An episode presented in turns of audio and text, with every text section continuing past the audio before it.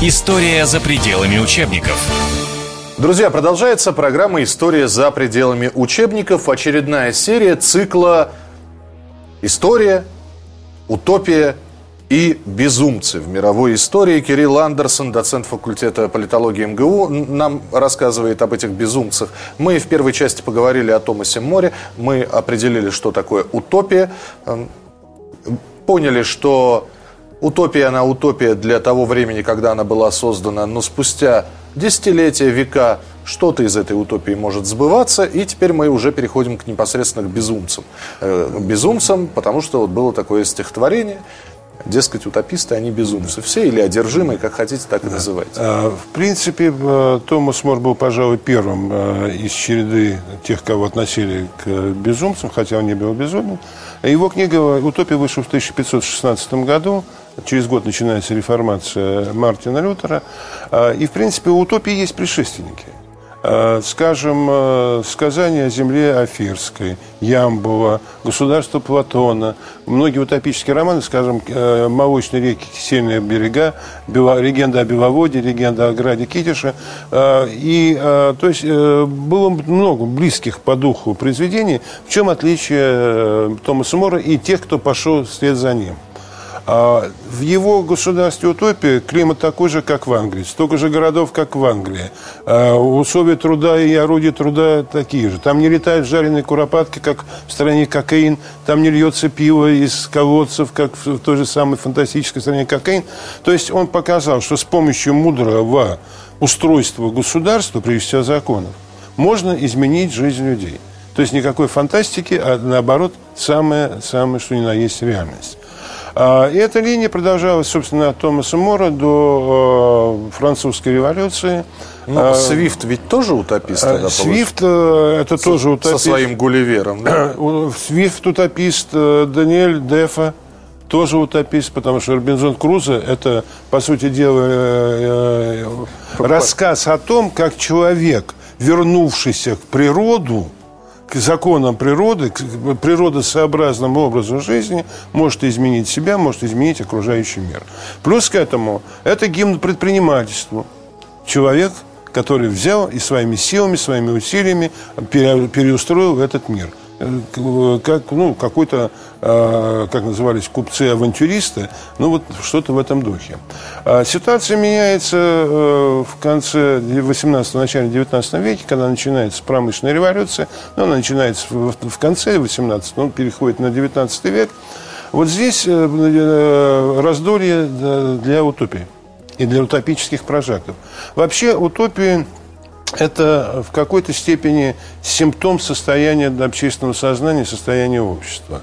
Когда общество э, вступает в какую-то полосу сумеречную неопределенности, когда оно находится в каких-то поисках, когда э, все перевернулось, но еще не устоялось, вот в эту пору появляется огромное количество утопий, потому что... Подождите, а до этого, то есть были такие времена, когда утопистов не было, да? Там Нет, есть... они были все время, но просто больше всего, скажем так, количественно, да, их появляется в переломные периоды. Но поскольку жизнь общества всегда э, сопровождается какими-то количествами, они были всегда, причем они менялись, скажем, начиная Компанелла, одного из э, последователей э, Томаса Мора, э, в эпоху уже первых, первых естественных испытателей появляется утопия Сарано де Бержерака, появляется Дениверац, появляется Бекон, да? Я, я чуть вообще подальше заеду. Это посмотрите после революции э, прогрессивные произведения новых революционных писателей, в том числе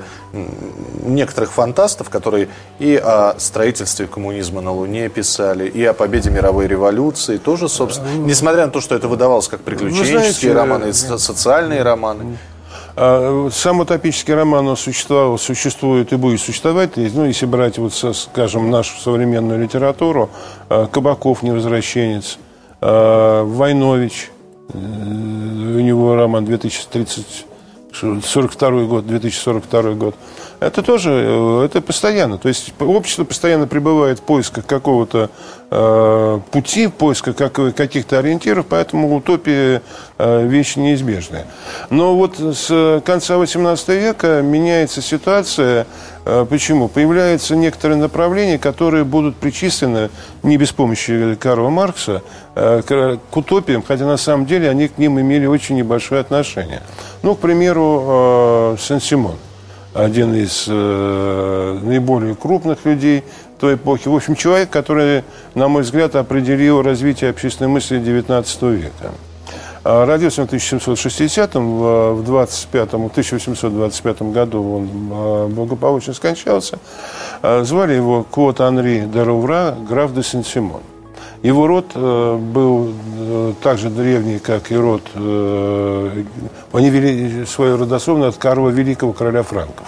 То есть они были древнее бурбонов, которые находились в то время на прерыве.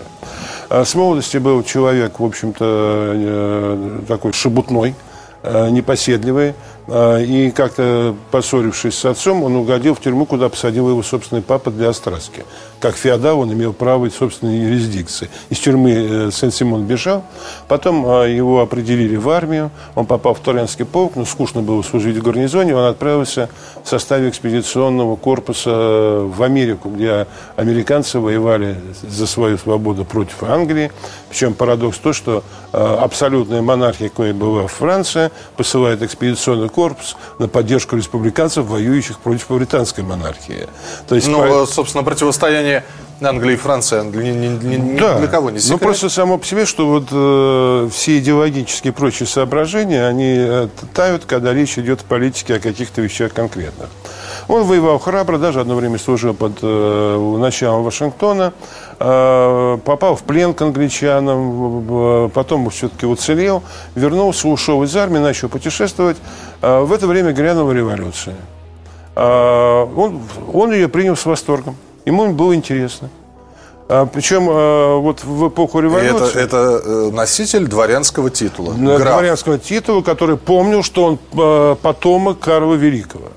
Но ему При этом он видел, как, как, э, ну, собственно говоря, гильотинировали, да? А, но он сам чуть не оказался там. А, Дело да. в том, что э, ну, в, революции бывают разные чудеса, в том числе профессор, который торгует сахарином на рынке и продает какие-то шмотки, э, он пустился в спекуляцию. То есть он, в отличие от многих дворян, которые ничего не умели делать э, и, и были чопорными и чванливыми, это был человек э, сметливый, хваткий, энергичный. Он пустился, э, он занялся земельными спекуляциями. В ту пору во, во Франции, это в начале революции, шел процесс, напоминающий нашу ваучерную кампанию. Для того, чтобы решить проблему малоземелья крестьян, земли, конфискованные у церкви, у эмигрантов, должны были продаваться небольшими наделами крестьянам с платежами в рассрочку. На самом деле все это ушло в руки спекулянтов. И э, Сен-Симо стал одним из таких вот спекулянтов, который, в общем, сколотил хорошее состояние на этом. А, причем он э, тянулся еще и к наукам. У него собирались ученые, у него собирались художники. А, потом его, им заинтересовалось и кабинское правительство. Он чуть было не оказался на эшафоте, поскольку, э, во-первых, спекулянт, что уже преследовалось. Во-вторых, еще граф. Это еще хуже. Да? Ну, падение Робеспьера его спасло. А, он немножко разорился за время э, отсидки, а, но обзавелся, выйдя, обзавелся ну, открытым домом. Женился на самой красивой женщине Парижа. У них был брачный контракт на три года, брак продлился один год. Это сколько ему было? То есть, если он а, родился ему в 60-м, было, а в 25-м скончался? Ему было около 40 лет. 40, ну, около 40 лет да, мужчина да. в соку. Да, женщина была очень красивая. Вторая после мадам Ракамье, это самая знаменитая красавица того, этой эпохи. Протянула он год, потому что для семейной жизни он был не создан. А потом последовало разорение – он оказался на, практически на улице. И вот те, ну, почти как в «Огниве» у Андерсона, да, когда были денежки, солдаты все любили, денежки исчезли, друзья тоже исчезли. Приблизительно происходит то же самое и здесь. Все, кому он помогал, те же ученые другие, они куда-то исчезли. Э, и один из его бывших подопечных пристроил его на место переписчика в ломбард – Сен-Симона, графа. Сен, графа Сен-Симона. Ну, правда, когда началась революция от графского титула, он отказался и даже назвал себя Анри Боном, Анри простолюдинин, да? Вот. Э, но, тем не менее, он все равно оставался графом, никуда от этого не денешься.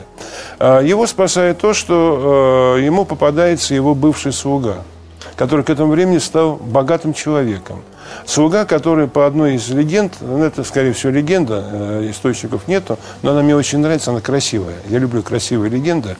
Э, которого, когда он еще был юношей, он обязал вот этого Диара, своего слугу, каждое утро будить его одними и теми же словами. «Вставайте, граф, вас ждут великие дела». И вот этот э, Диар... Девиз такой, девиз, да? да. И этот Диар э, дает приют Э, своему бывшему э, господину. А, и Сен-Симон начинает э, заниматься, ну, скажем, философскими проблемами. Сам он будет считать, что он специально прошел через эту круговерть, через богатство, бедность, тюрьму и прочее, потому что только в том случае, если ты испытал на себе все каверзы жизни, ты можешь называться философом. Если ты не знаешь жизни, тебе нечего делать философу. И он размышляет о том времени, что происходит. А время удивительное. Промышленная революция – появление пара, появление новых механизмов, которые могут производить в сотни раз больше, чем раньше производили ремесленники. Появление нового оружия, в конце концов. Э, оружие чуть позже, хотя первые э, многоствольные пулеметы, э, но они назывались не пулеметы, появляются в 30-е годы 19 века. Но прежде всего появление новых чудодейственных машин которые, ну, казалось, скоро изменит весь мир, что там будут за пять минут из Лондона в Манчестер забиваться, бифштексы будут на стол подаваться с помощью пара, и дети на свет будут появляться с помощью пара. То есть восторгов огромное количество. А, мощно... Не знаю, какой восторг от того, что дети будут появляться при помощи ну, пара. Э, ну, если будет бифштекс свеженький паровой э, вам подаваться на стол, в течение, вы нажали на кнопочку, через минуту он у вас. Ну тогда, представьте, это 18-19 век, это совсем другая эпоха. А, и ощущение чего чего-то такого, ну, колоссальных успехов. 1814 год. Первая гонка между локомобилем и лошадью в Лондоне. Лошадь выиграла, по-моему? Э, нет, локомобиль чуть-чуть, чуть-чуть, чуть-чуть, да? обогнал. Сколько там, 34 километра в час, по-моему, он развил скорость? Да, он развил небольшую скорость. А, плюс к этому появляется газовое освещение в Лондоне. То есть вот чудеса совершенно не Но очень быстро а, возникает ощущение, которое лучше всего передала дочка одного утописта, Уильяма Годвина, английский утопист конца 18 века, а, Мэри Годвин – в своем романе, который называется «Франкенштейн». Франкенштейн. То есть вот эта вот ситуация. Человек свой, вот тем самым гением, тем самым интеллектом, о котором так заботился Томас Мор и гуманисты его эпохи, вот с помощью своего интеллекта он создает некого, некое существо, некое создание – которое должно стать его помощником, добавить ему мощи, добавить ему силы. А в итоге и создание что, губит своего да, создателя. А это сволочь начинает гоняться за своим создателем. И вот то же самое происходит... И это за век до терминатора какого-нибудь. Да. Да. И вот то же самое начинается с промышленной революции. Во-первых, появляется бедность, потому что ручной труд разоряется, ремесленники разоряются. А, меняется экология, меняется э, градостроительство. Градостроить не там, где удобно людям, а там, где выгодно для производства. А, то, что можно произвести очень много, это хорошо. Но а, обнаружилось, что э, промышленная революция еще имеет одну, одну особенность. Важно не, то, не сколько производят, не что производят, а как производят. А вот здесь оказалось, что промышленная революция ломает все традиции, которые были. Вместо сословий, где четко было расписано, что можно, что нельзя, какие обычаи, какие традиции, какие отношения, да, сословие – это понятие юридическое. Появляется понятие класс, понятие экономическое. Это то есть то, какое место занимает человек в системе производства. Раз. Во-вторых, появляются те, кого в Англии в начале XIX века стали называть капиталисты – если прежние хозяева были, э, как правило, ремесленниками, принадлежащими к тому же цеху, что и сами и его рабочие, то здесь человек, у которого есть деньги, который ни разу не был и не будет на своей фабрике, его это не интересует, его интересует только э, чистоган.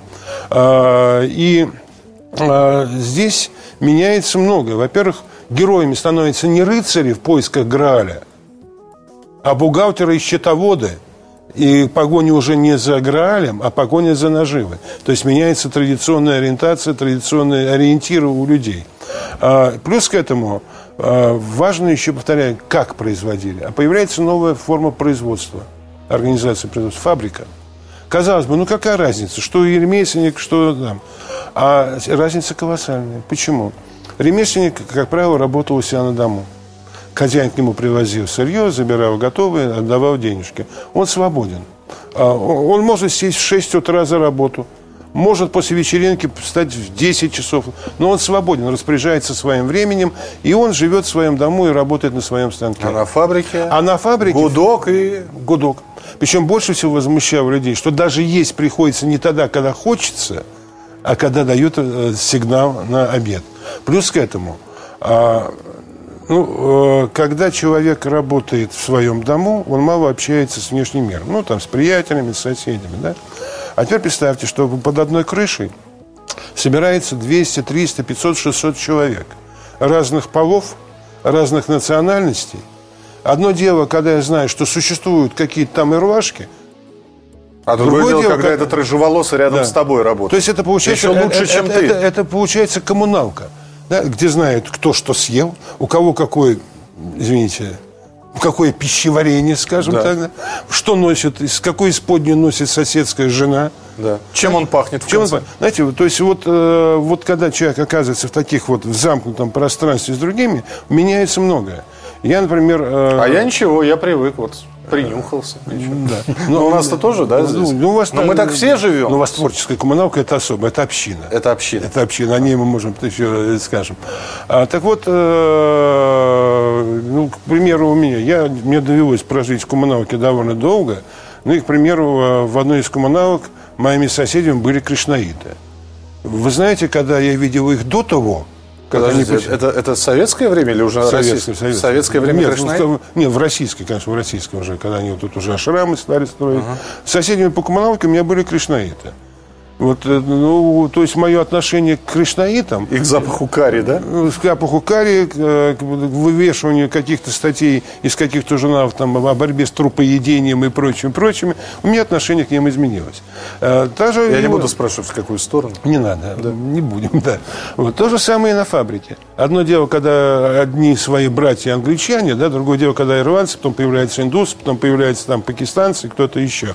То же самое отношение с женщинами.